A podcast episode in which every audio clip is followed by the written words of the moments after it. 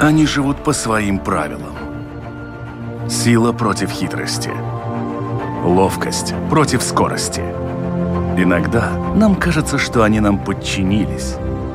Или что знаем о них все. Но чаще это не более чем заблуждение. О нас в жизни животных и о них в нашей жизни. В программе «Дикая натура». Здравствуйте! Это программа «Дикая натура». Меня зовут Дмитрий Шандро, и, как всегда, о нас в жизни животных и о них в нашей жизни. В прошлый раз мы затронули такую тему, как активное времяпрепровождение с собакой. И, как я и обещал, сегодня мы продолжим рассматривать дисциплины, в которых можно поучаствовать со своим верным четвероногим спутником. В прошлый раз мы говорили об искусственной охоте или курсинге. И если вы пропустили тот выпуск, можете смело найти его в записи на сайте Латвийского радио 4 в разделе программы «Дикая натура». Также все выпуски всех программ на все звучавшие темы вы можете найти на крупнейших подкаст-платформах. Кстати, не забудьте подписаться, и тогда вы будете всегда в курсе появления новых выпусков. Ну а сейчас, как я уже сказал, продолжим цикл программ о видах спорта, где участвуют человек и собака. И на этот раз речь пойдет о такой дисциплине, как аджилити. Ну а что же скрывается за этим словом, расскажет кинолог, тренер и судья по аджилити Лидия Беляева. Лидия, здравствуйте. Добрый день. Продолжая тему спортивных дисциплин, в которых участвуют собаки, мы дошли до такой, которая называется аджилити. Слово многим, скорее всего, незнакомое. Давайте попытаться разобраться с тем, что это вообще такое, что за дисциплина такая аджилити. Это спорт с собакой. В принципе, очень похож на лошадиный спорт, такой называется конкур, где собаки преодолевают препятствия различные на время. Кто быстрее всех и без ошибок пробежал, тот как бы выигрывает. И хозяин при этом должен тоже обладать недюжей физической выносливостью, насколько я понимаю. Совершенно нет, на самом деле могут заниматься любые владельцы с любыми собаками, потому что в нашем спорте есть очень много уровней, от совсем уж новичков до мастеров, поэтому, в принципе, можно приходить с любой собакой, с любым уровнем подготовки, как собаки, так и человека. Всему научим, все объясним. Ну хорошо, давайте тогда начинать совсем с азов. Послушав ваш рассказ о том, что это весело, здорово для любого возраста и для любой собачки, решил попробовать заняться аджилити. Что мне нужно знать? Какие породы собак вообще в принципе участвуют? Какие породы не рекомендуется вовлекать в это занятие? Или каким породам это категорически нельзя? Для начала с собакой надо пройти общий курс послушания. Да, чтобы собака, в принципе, была управляемой, потому что занятия в большинстве своем проходят в группе, где есть другие люди, другие собаки, приходят дети. То есть самое первое, собака должна быть, в принципе, управляемая, послушна и пройти какой-то базовый курс послушания. Если все это есть, тогда можно, в принципе, с любой породой приходить. Очень тяжелым, может быть, породам не стоит, такие как доги там, немецкие или очень тяжелые молоссы. Опять же, для себя там, по низким снарядам все можно, но надо смотреть по собаке, насколько ей это нравится, насколько ей это легко. Потому что все-таки там есть определенное количество физической нагрузки и прыжков в частности. То есть для очень тяжелых, крупных пород, наверное, не стоит профессионально заниматься. Там, скажем, раз в неделю по низким снарядам тоже вполне может быть как развлечение для владельца и для собаки. Очень часто в числе нерекомендуемых для каких-то серьезных физических нагрузок упоминают собак, у которых очень сплюснутые морды. То есть такие, как французские бульдоги и прочие, да. Что касается вот такого вида собак. Ну, это общее правило, так как на физическая нагрузка и собаки, в принципе, бегут на полной скорости. В жаркую погоду им однозначно не стоит заниматься. Когда это есть осень, зима, похолоднее, и тренировки проходят в помещениях, где не жарко, опять же, в пределах каких-то там адекватных нагрузок, там раз в неделю вполне это может и такая брахицефальная порода, при условии, что нет противопоказаний со стороны ветеринарного врача. Да, то есть если врач не запрещает там, по каким-то причинам дыхания или других каких-то причин, то также можно приходить. Какие могут быть противопоказания у собаки для занятия этим видом? Ну, кроме того, что вы сказали, что это могут быть очень тяжелые породы какие-то. Что-то еще? Должна быть собака в хорошей физической форме. То есть, если собака слишком толстая, да, там нагрузка на суставы, то сначала как бы надо привести собаку. Ну, как и человек не может заниматься большим спортом, если он как бы... ему тяжело это делать, да, то есть если нету, собака в целом здоровая, нету каких-то там серьезных проблем со здоровьем, то этот спорт, он подходящий. Опять же, просто нагрузка для каждой пары, человек-собака подбирается индивидуально.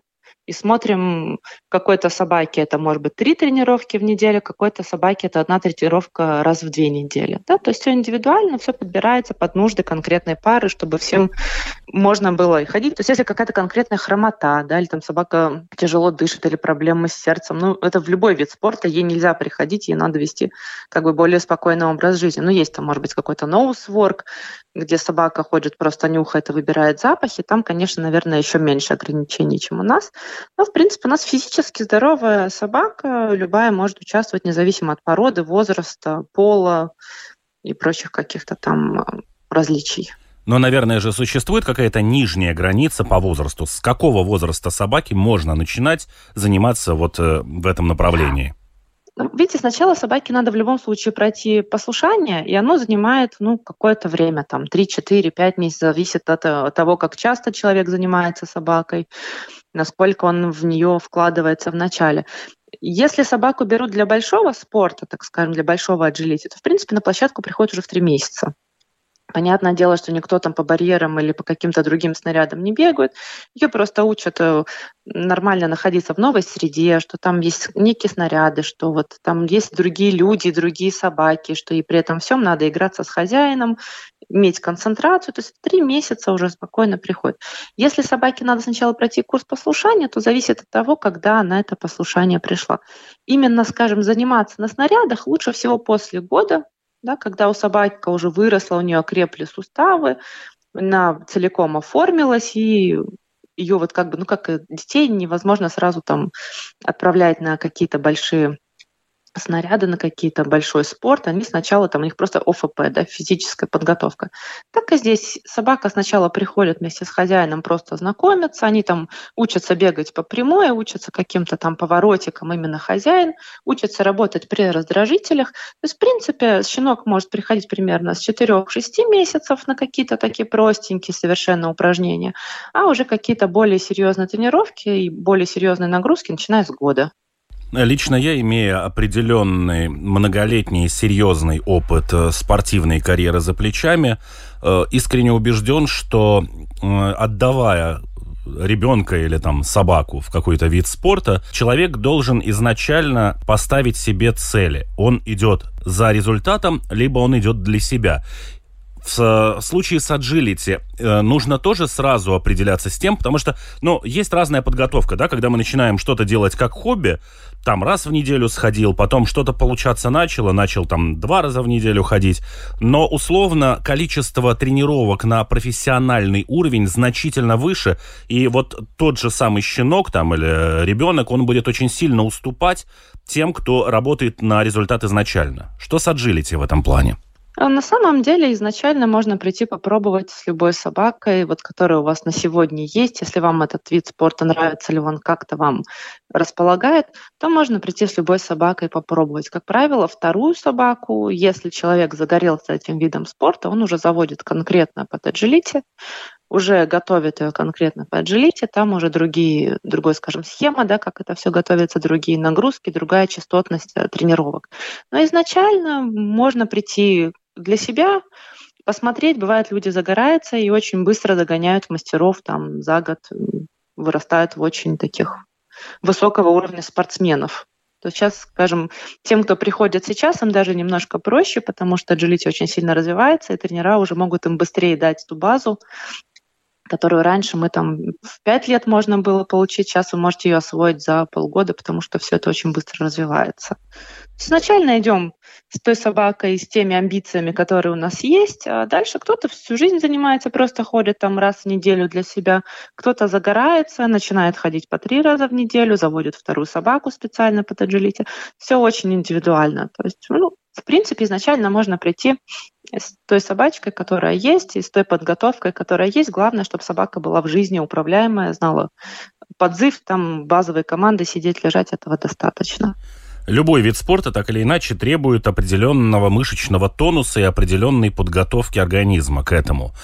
Что нужно делать, с чего вообще начинают эту подготовку к аджилити? Потому что, в любом случае, даже если у меня собака не разжиревшая, условно, да, она не занимается каким-то очень активную жизнь, она не ведет, особенно в условиях городских, соответственно, вряд ли она готова прям бегать по этому полю. С чего стоит начинать и как продвигаться? Как происходит вот эта адаптация собаки к тому, что она теперь не просто домашний диванный любимец, а спортсмен?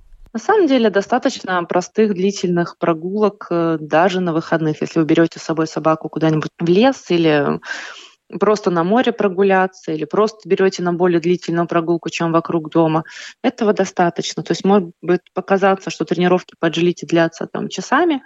На самом деле они очень коротенькие, но просто довольно интенсивные. То есть собака бегает, например, на тренировке 3 подхода примерно, у нее по 3 минуты. То есть может показаться, что они там бегают, наверное, часами, но на самом деле подходики очень короткие, но просто более интенсивные. То есть если ваша собака просто гуляет с вами, не знаю, хотя бы час в день, да, но это не одна прогулка, а в целом, то этого вполне достаточно. Если она там может пробежаться немножко, может принести вам мячик там 5 раз, то этого достаточно для начальной подготовки. Потом уже, конечно, летом можно там водить собачку плавать. Это тоже очень хорошо сказывается на мышцах, на разгрузке мышц. Зимой очень хорошо бегать, если вот выпадает в какой-то год снег, по глубокому снегу, это тоже очень хорошо прокачивает мышцы. Но какой-то более специальной подготовки, чем просто, если вы занимаетесь как с домашним любимцем, просто как погулять с ним, лишний раз, может быть, подольше и поинтенсивнее. Ничего специально готовить не надо. Тренировки по аджилити довольно короткие, но просто более интенсивные, чем, скажем, простая прогулка. Да, собака там бежит на максимальной скорости, это единственное отличие. Насколько длинные вот эти трассы? Сколько времени нужно собаке бегать вот на этой максимальной скорости? Или какое расстояние? Да, максимальная длина у нас оговорена в стандарте, да, в правилах, это 220 метров. То есть в целом, в среднем трасса занимает 30-50 секунд. Но это недолго. Это очень мало, да, но просто собака пробегает вот эти 220 метров, в среднем там 40, 45, 30, 50 секунд. Это вот примерно время, которое собака проводит на трассе. На тренировке, понятное дело, что это немножечко дольше, потому что мы не работаем все вот эти 220 метров за раз. Мы их делим на кусочки, тренируем что-то, что-то получается, что-то нет, мы повторяем. То есть вот эти 3 минутки примерно, они просто разделены этим. Там, может быть, не 220 метров будет, а чуть больше, чуть меньше, но просто они коротенькими подходами, например, там 5 снарядов, 6 снарядов, ну, примерно там 30-40 метров за раз собака пробегает, получает какое-то поощрение. И только когда уже идет какая-то подготовка к соревнованиям, время от времени собаки пробегают эти 220, там 230 метров, то есть на тренировке это может быть чуть длиннее. Но в целом на соревнованиях максимальная длина трассы – это 220 метров, и среднее примерно время прохождения – это до минуты. Из каких снарядов состоит вот эта трасса? То есть в чем заключается полная вот эта дисциплина? Что должна уметь делать собака в идеале, которая проходит все препятствия? Угу. Самые основные препятствия – это барьеры, через которые собака перепрыгивает, и высота зависит от размера собаки. Чем меньше собака, тем ниже ей надо прыгать. Чем выше собака, тем выше она прыгает. Второй очень распространенный снаряд, который часто используется, это туннели, в которые собака забегает в один конец, выбегает из другого и бежит на следующие снаряды. Следующая группа снарядов – это зоновые снаряды, где есть определенный квадратик или прямоугольник, покрашенный в другой цвет, в который собака обязательно должна попасть хотя бы одной лапой, чтобы не получить штраф. Еще один довольно сложный для собак снаряд – это слалом, 12 палок, которые воткнуты в землю, и собачка должна их пройти в виде слалома, да, то есть туда-обратно. И еще такой есть довольно сложный и интересный снаряд – качели, которые работают как детские качели, на которых сидят обычно 2 человека, один сидит с одной стороны, второй с другой, и качельки туда-сюда переваливаются, но здесь собака бежит одна, забегает, добегает до конца, опускает качели и может бежать дальше. То есть вот такой вот основной комплект снарядов, просто он миксуется каждый раз, последовательность, она неизвестна заранее, Мы приходим на трассу и видим вот ту последовательность, которую поставил нам судья, которую мы должны сегодня пробежать. Ага, вот как раз я хотел этот момент уточнить. Известна ли карта этих снарядов, где они будут стоять и в какой последовательности? Или это происходит уже по месту? Это конкретно в момент соревнований для каждого класса. На каждую трассу у нас ставится своя индивидуальная. Некоторые судьи, но крайне редко, могут там, за 5 минут ее вывесить на доске, да, за 5 минут до того, как она будет реально построена, и вы сможете с ней ознакомиться. Но, в принципе, в большинстве своем вы приходите, трасса стоит, судья расставил номерочки от 1 до максимально 22, и мы идем учить эти 22 снаряда. Сначала без собаки, примерно 7 минут мы изучаем. И потом друг за другом бегут уже спортсмены, пытаются провести вот в нужной последовательности собаку по трассе. То есть, в принципе, собака должна быть готова к тому, что она оказывается все время на абсолютно незнакомой территории? Территория может быть и даже знакома, она может быть на своей площадке, но последовательность снарядов, она каждый раз новая. Ее не знает заранее ни хозяин, до момента соревнований, ни собака. Ну хорошо, а набор этих снарядов, он тоже варьируется от соревнования к соревнованию? Или мы точно знаем, что будут вот дисциплины там пробежаться через какой-то пандус, перепрыгнуть через какой-то бордюр, пробежаться через какой-то туннель, просто мы не знаем, в какой последовательности это будет находиться? Ну, аджилити делится на два подкласса. Это джампинг, от слова «джамп» — прыгать. В этом классе у нас только барьеры, туннели и слалом. Нету так называемых зоновых снарядов, да, вот где надо попасть в конкретный кусочек снаряда хотя бы одной лапой. И второе — это, собственно, аджилити, где все-все-все снаряды, которые вот я ранее называла, могут быть использованы. По усмотрению судьи он может что-то ставить, может что-то не ставить. Например, может не быть бума, но быть 2 раза, например, горка пробежать, или может не быть качели, например, в самом начальном классе. Это на усмотрение судьи, но в целом вот эти снаряды, которые прописаны в правилах, они любые могут быть на трассе. Это на усмотрение судьи. Понятно, то есть сама трасса может выглядеть по-разному, но сами дисциплины вы все знаете. То есть для собаки знакомы все дисциплины. Не может быть такого, что собака приехала на соревнования с хозяином и там, опа, а вот это что? Нет, такого быть не может. То есть снаряды, они унифицированы, они прописаны в правилах. И если там написано, что слалом это 12 палок, и между ними 60 сантиметров, то мы не можем приехать на соревнования, там вдруг палок стало 14 или 10. То есть если их 12, они везде одинаковые, их везде 12. Когда мы разговаривали о таком направлении, как курсинг, или искусственная охота, условно, в поле, там говорят, что существуют довольно жесткие правила по допуску собак, и это очень серьезно контролируют ветврачи. Что с аджилити в этом плане? У нас есть минимальный возраст доступа. В нулевой класс, это самый-самый начинающий, это 12 месяцев. Для классов официальных, где уже все снаряды, это 18 месяцев. То есть это проверяется. Дальше смотрится, чтобы собака там не была какой-то откровенно действительно там, хромой, например, да, или там бывает, что там очень толстые собаки тоже судья может сказать, что, наверное, не надо прыгать, и все-таки посмотрите, сначала надо собаку привести в форму. Но, в принципе, кроме как возрастных ограничений плюс обязательные прививки, никаких специальных требований нет. То есть такого прям серьезного медицинского досмотра у собак перед стартом, я сейчас о соревнованиях, не о тренировках говорю, не существует?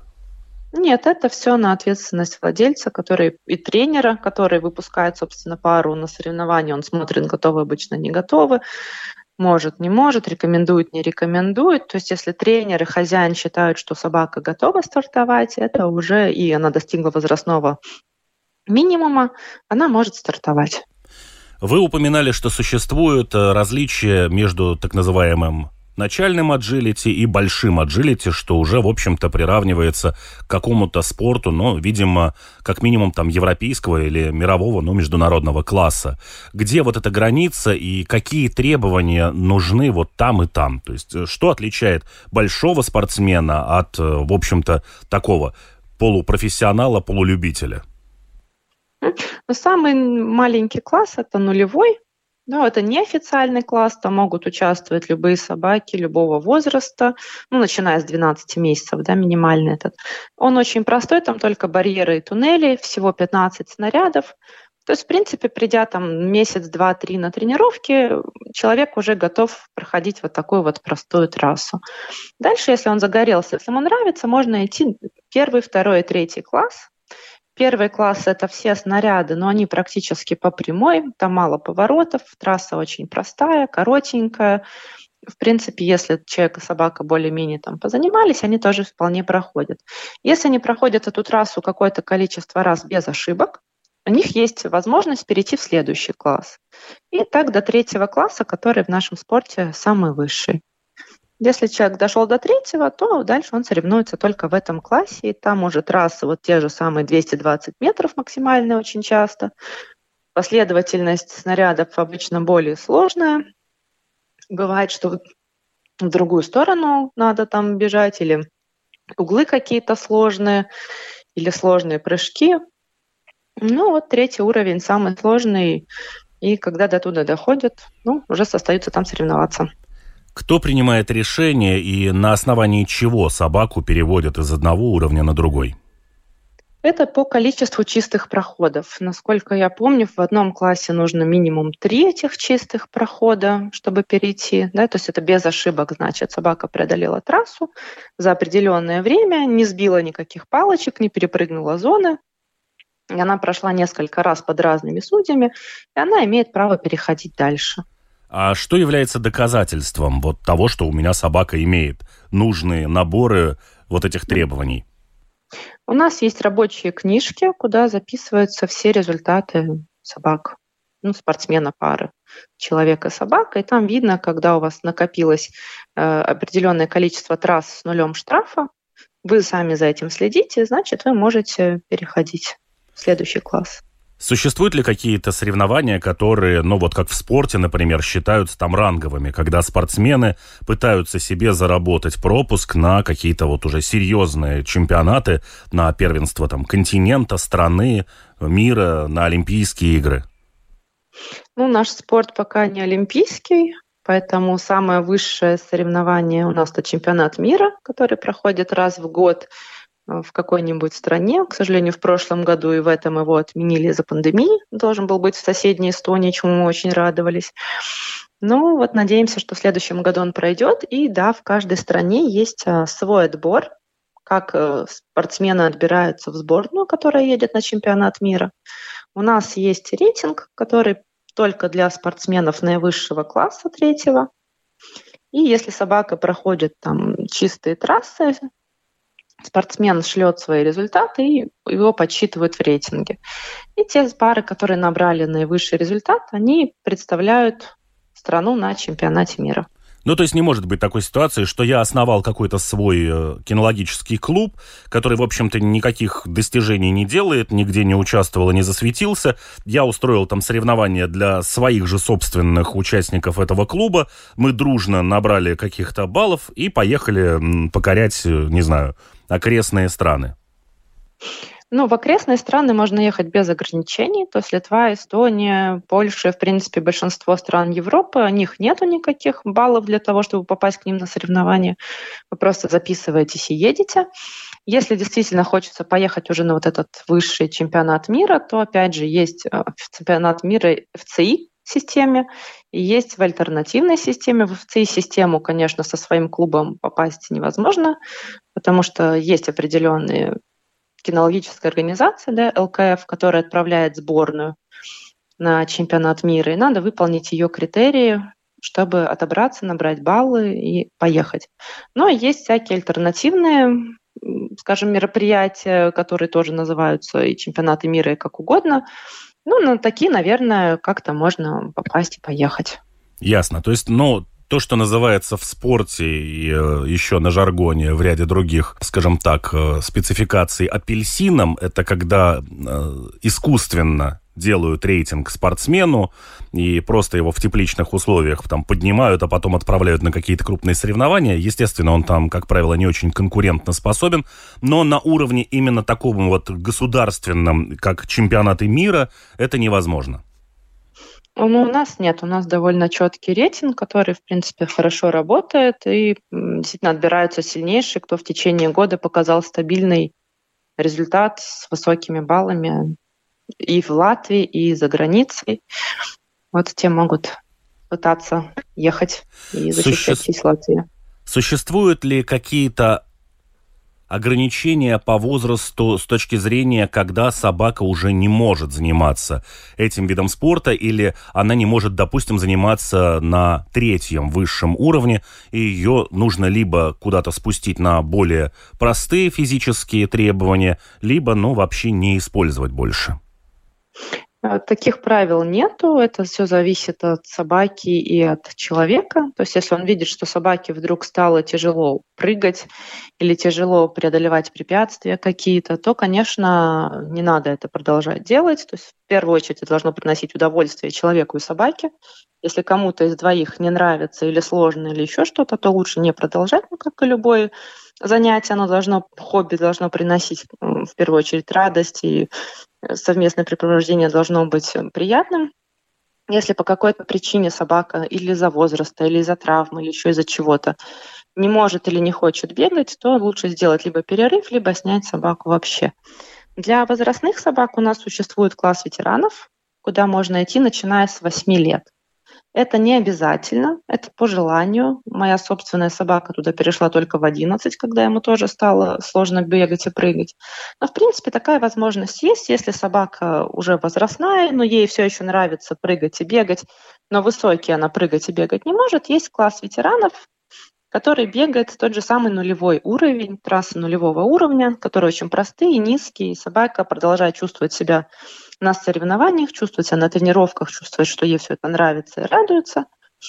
И хендлер тоже продолжает заниматься, не бросает, когда собака там просто не смогла почему-то прыгать. Каким образом формируются эти соревнующиеся команды? Это между породами, это между размерами, это между весом? Каким образом подбираются собаки? У нас 3 ростовые категории. Это собаки до 35 сантиметров в холке, собаки до 43, следующая категория, и все, что свыше 43, это последняя категория, категория стандарт называется. То есть они делятся small, маленький, medium, средний, и стандарт все, что выше 43 сантиметров. Но ведь логично, что среди пород одного и того же размера существуют, условно, собаки, которые выводились для того, чтобы бегать, и собаки, которые выводились для каких-то других целей. Они же, скорее всего, не очень конкурентоспособны друг против друга. Знаете, очень зависит от трассы, потому что есть очень сложные трассы с большим количеством поворотов, на которых, скажем, быстрые собаки, которые могут быстро бегать, они не очень резко реагируют на команды и могут убежать на неправильный снаряд. И в то же время более медленная собака, которая не выводилась для того, чтобы бегать, она может пройти более четко и все равно выиграть. И наоборот, если трасса простая, с большим количеством расстояния, с большим количеством широких линий, то собака более быстрая может, конечно, выиграть. То есть это каждый раз лотерея. То, что твоя собака по прямой быстрее бежит, чем вторая, еще не значит, что ты выиграешь в аджилити совершенно никак. Хорошо, а что тогда считается более ценным? Собака, которая быстрее прошла трассу, или собака, которая прошла ее чище? Должно быть меньше штрафа. То есть штраф считается у нас из-за неправильного преодоления, сбитые палочки, спрыгнутые зоны, и есть штраф за время. То есть есть контрольное время, которое устанавливает судья. Если собака за него трассу не прошла, то ей начисляются штрафные пункты. И дальше уже зависит. Есть собака, которая, например, прошла медленно, но получила только 2 штрафных пункта за время. Есть быстрая собака, которая сбила палочку и получила 5 штрафных пунктов. И в этом случае медленная собака выиграет, быстрая собака будет на втором, например, месте или каком-то. То есть это очень зависит. Нельзя сказать, что что-то более ценно, быстрое более ценное или медленное. То есть в этом у нас каждый раз сюрприз, никогда не знаешь, кто выиграет. Какой судья приедет, какую трассу поставит. То есть есть некие, конечно, фавориты, есть и собаки в породы фавориты, но в целом это каждый раз лотерея, никогда не знаешь, кто прибежит первым. А есть какие-то списки, не знаю, участников? Ведь обычно, когда едут на соревнования, спортсмены смотрят, вот там сейчас приедет вот этот и вот этот, нужно будет за ними внимательно следить. Да, конечно, списки обычно готовы как минимум за неделю, потому что регистрация, она предварительная. И можно посмотреть, кто зарегистрировался в твой класс, в твою категорию, в соседний класс, в соседнюю категорию. Но еще раз повторю, что это ничего совершенно не значит, потому что мы не знаем, какая будет стоять трасса, и что у одной собаки хорошо, для одной пары хорошо, для другой пары есть какие-то, например, нюансы. Собака не умеет там делать качель, после которой никаких дальше снарядов не стоит, и для нее это сложно, она там может получить штраф. А другой собаке, хоть она и более медленна, для нее это не составляет проблемы, и она проходит трассу чище, чем, например, быстрая собака. То есть заранее предсказать фаворитов невозможно, каждый раз это меняется. Бывает, что приезжаешь, и да, действительно, вот судья ставит трассы, к которым у тебя лучшая подготовка, и ты можешь там все соревнования выиграть. Но на следующий ты приезжаешь, и там стоит судья такие трассы, к которым ты был совершенно не готов, и совершенно результат получается противоположный. А есть какие-то, такие прям звезды вот этого собачьего спорта, когда все собрались условно, берем высшую точку, чемпионат мира, открываем список и так, за что? Есть, безусловно, звезды, есть люди, которые занимаются этим профессионально, для которых это работа, а не хобби, которые ничем другим не занимаются, кроме как аджилити. Они тренируют своих собак, они тренируют чужих собак, они устраивают различные курсы онлайн, и семинары и прочее. То есть есть спортсмены-профессионалы, которые действительно занимаются этим от и до, но то, что они этим занимаются, это также не гарантия, что они выиграют конкретные соревнования или тот же чемпионат мира, потому что помимо умений собаки еще очень большая это психологический фактор хендлера, насколько он готов бегать под напряжением на больших стартах, потому что на больших стартах результат идет от худшего к лучшему. Когда перед тобой пробежали много спортсменов, и ты видишь, что много пробежали хорошо, или ты сейчас пробежишь хорошо, многие не выдерживают морально, делают совершенно глупые ошибки, и в итоге то, что у тебя именитое, и ты что-то выиграл один раз, это совершенно не значит, что ты выиграешь и в следующий. А с точки зрения хендлера, в чем проблема-то заключается? Не он же бежит? А бегут вместе, конечно, собака плюс хендлер. Хендлер бежит по трассе вместе с собакой. Собака одна никуда не бежит. То есть, в принципе, хендлер может сам ошибиться и перепутать маршрут на нервах. Либо перепутать маршрут на нервах, либо не дать собаке место, где приземлиться, и собака может сбить палочку по этому поводу. Либо послать не вовремя, и собака потеряет время, пока бежала на ненужный снаряд, а потом выровнялась на нужный. Очень много нюансов, которые, в принципе, все прохождение маршрута зависит от хендлера. То есть очень малая часть зависит от собаки, как она там какой-то ситуации себя поведет. Но, в принципе, 90% это то, что хендлер собаку научил, и как он ей дальше вот то, что научил, на трассе показал. То есть если он ей на трассе показал не туда, не так, не вовремя, собака может принять свое решение, то есть там скорость очень большая, и стоят, например, на выбор два снаряда, либо туннель, либо там, не знаю, бум. Если человек замешкался, ошибся, перепутал команды, он может отправить собаку совершенно спокойно не туда. Вы упомянули, что существуют дисциплины, в которых есть некие фигуры разных цветов. Зоновые снаряды. Зоновые снаряды, да. Но ведь существует такое общемировое убеждение, что собаки цвета не различают. А им не надо различать. Они просто научены, что надо попадать вниз конкретного снаряда. Они не знают, в какой цвет им надо попадать, потому что, когда ты приезжаешь на соревнования, эти все снаряды разного цвета. В Финляндии, например, они делали в цвет своего флага, в Швеции они делали в цвет своего флага, в Испании они были красно-желтые. Да, то есть каждый раз цвет этих снарядов, он различается от площадки к площадке, от страны к стране. Собаке должно быть все равно, по какому цвету она бежит. Она просто научена, что надо попасть вниз конкретного снаряда. Она не знает, что там другого цвета квадратик. Это скорее для судьи, да, чтобы судья видел, что собака попала куда надо. Для собаки это не имеет никакого значения. Насколько этот вид спорта травмоопасен с точки зрения собаки? Очень зависит от физической подготовки. Да, то есть обязательно, как в любом виде спорта, у нас идет разогрев. Разминка-заминка, как хозяина, так и собаки.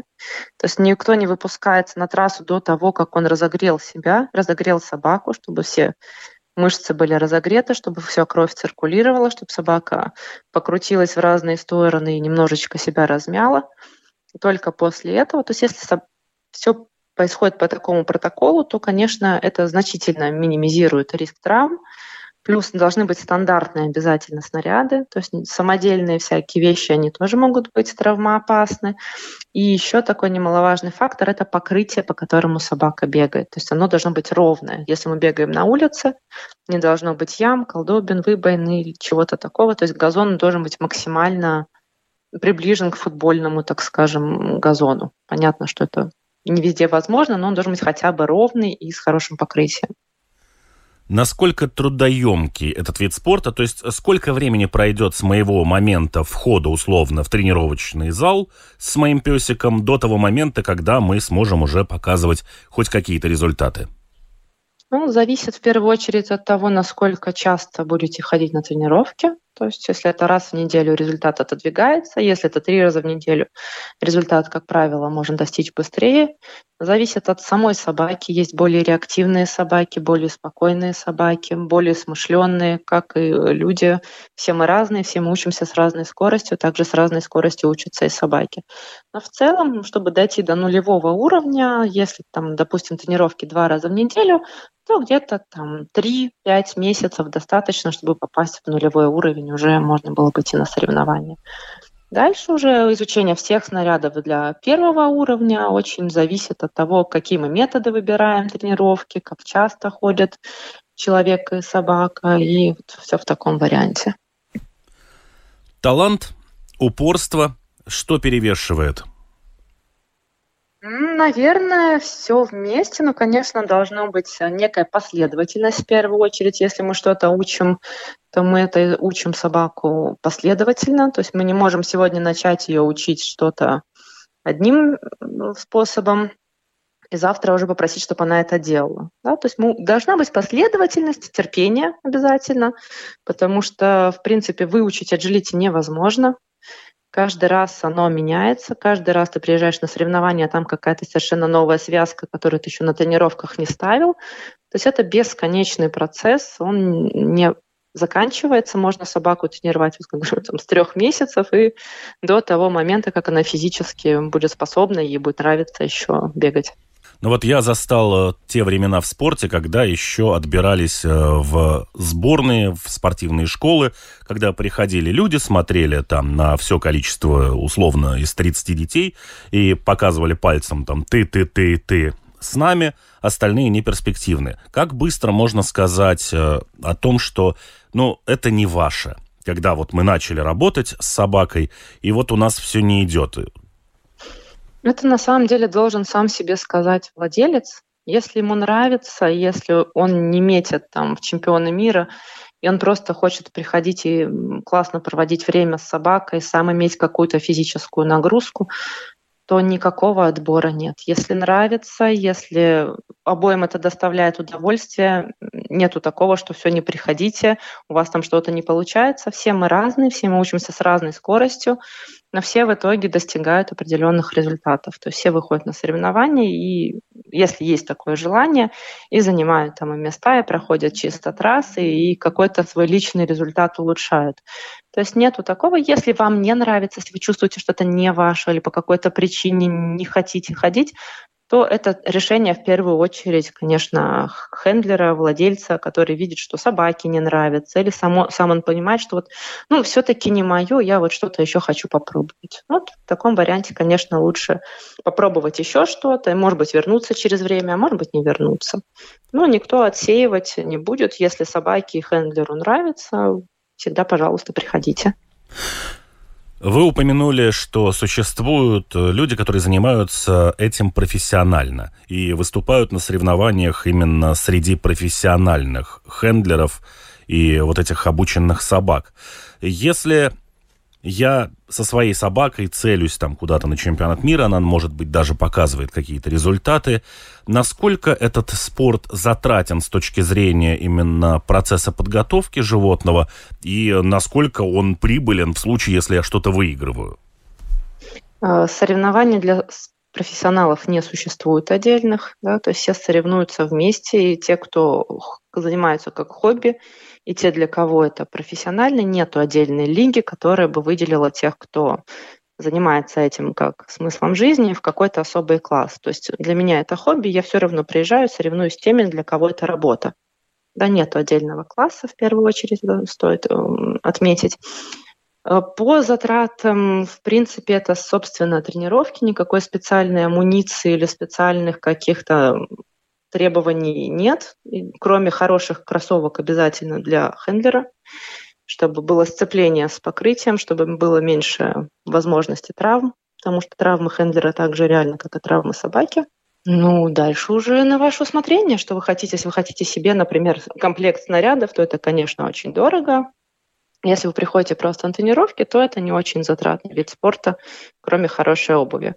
А в случае выигрыша соревнований никаких денежных призов в большинстве случаев не предусмотрено, кроме крайне редких каких-то европейских соревнований открытых, где там по 500 участников, тогда можно выиграть некий денежный приз, который обычно окупает стартовый взнос, ну, немножечко что-то можно, наверное, еще выиграть, но, как водятся, деньги в нашем виде спорта не разыгрываются. Ну, то есть, в общем-то, на своей собственной собаке заработать не получится. Единственное, что можно сделать, это развить некую коммерческую деятельность вокруг всего этого и зарабатывать на других собачниках, условно. Допустим, у меня есть питомник, я показываю, что вот у меня помет показывает хорошие результаты на соревнованиях, и люди, которые хотят этим заниматься, допустим, будут покупать щенков у меня. Я вот о чем, я о такой схеме только.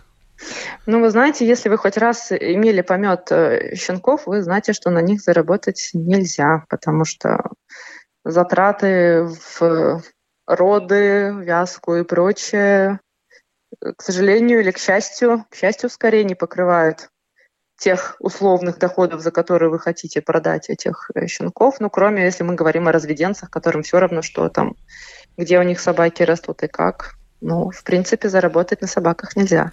То есть, в общем-то, мы рассматриваем это исключительно как любительский спорт, в котором это может быть интересно мне, это может быть интересно собаке, ну а дальше мы сами вкладываемся в наше развитие. Это должно быть интересно в 100% и собаке, и хендлеру. Если только одной из сторон, то не стоит продолжать, да, стоит поискать какую-то альтернативу, где вам действительно вдвоем будет интересно.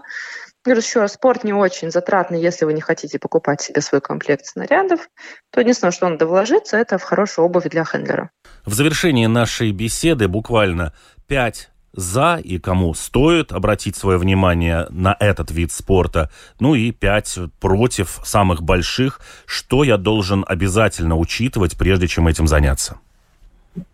Ну, 5 за, в первую очередь, это хорошее времяпрепровождение для хендлера и для собаки. Второе, это доказано, что движение в нашей жизни сейчас недостаточно. Большинство мы работаем из офисов и сидячий образ жизни ведем. То есть это способ размяться не только для собаки, но и для хендлера, который весь день в офисе провел. В-третьих, это очень здорово налаживает контакт, потому что собака на трассе всегда без поводка, без ошейника, и все, чем хендлер управляет, это голосом и жестами. То есть контакт с собакой улучшается просто в разы. Ну, дальше уже хорошее настроение бонусом идет, когда все получается, люди очень радуются, и тренер очень радуется. Это положительные эмоции, что немаловажно. Ну вот как-то так. Из того, что не стоит приходить, если собака у вас не социализирована, если она не знает базовых команд, если она не умеет подзыв, да, ну, то есть базовое послушание у собаки обязательно должно быть. Не надо начинать заниматься, если у собаки некие проблемы со здоровьем, если она хромает или еще ветеринар по каким-то причинам запрещает вам заниматься, то, конечно же, заниматься не надо. И если, даже не знаю, что еще упомянуть, наверное, все только вот ветеринар и ваше собственное желание. Если вы видите, что вам нравится и собаке нравится, то стоит продолжать. Если по какой-то причине вы видите, что это не ваше, не стесняйтесь сказать тренеру, что вот вы больше не придете, ничего страшного, вы обязательно найдете какой-то другой вид спорта, которым можно заниматься со своей собакой. Ну и последний, наверное, вопрос. Это сезонный вид спорта или, в принципе, он происходит в любое время года? К счастью, больше не сезонный. Когда мы начинали заниматься, действительно это было сложно, потому что зимой выпадал снег, а, как я уже упоминала, по плохому покрытию бегать мы не можем. И приходилось приходить и сначала лопатами разгребать себе маленький кусочек, где поставить хотя бы один барьерчик, чтобы что-то потренировать. Но, к счастью, времена изменились. Сейчас у нас есть крытые ангары, для этого вида спорта, и можно заниматься им круглогодично. Огромное спасибо, Лида, за рассказ. Спасибо вам.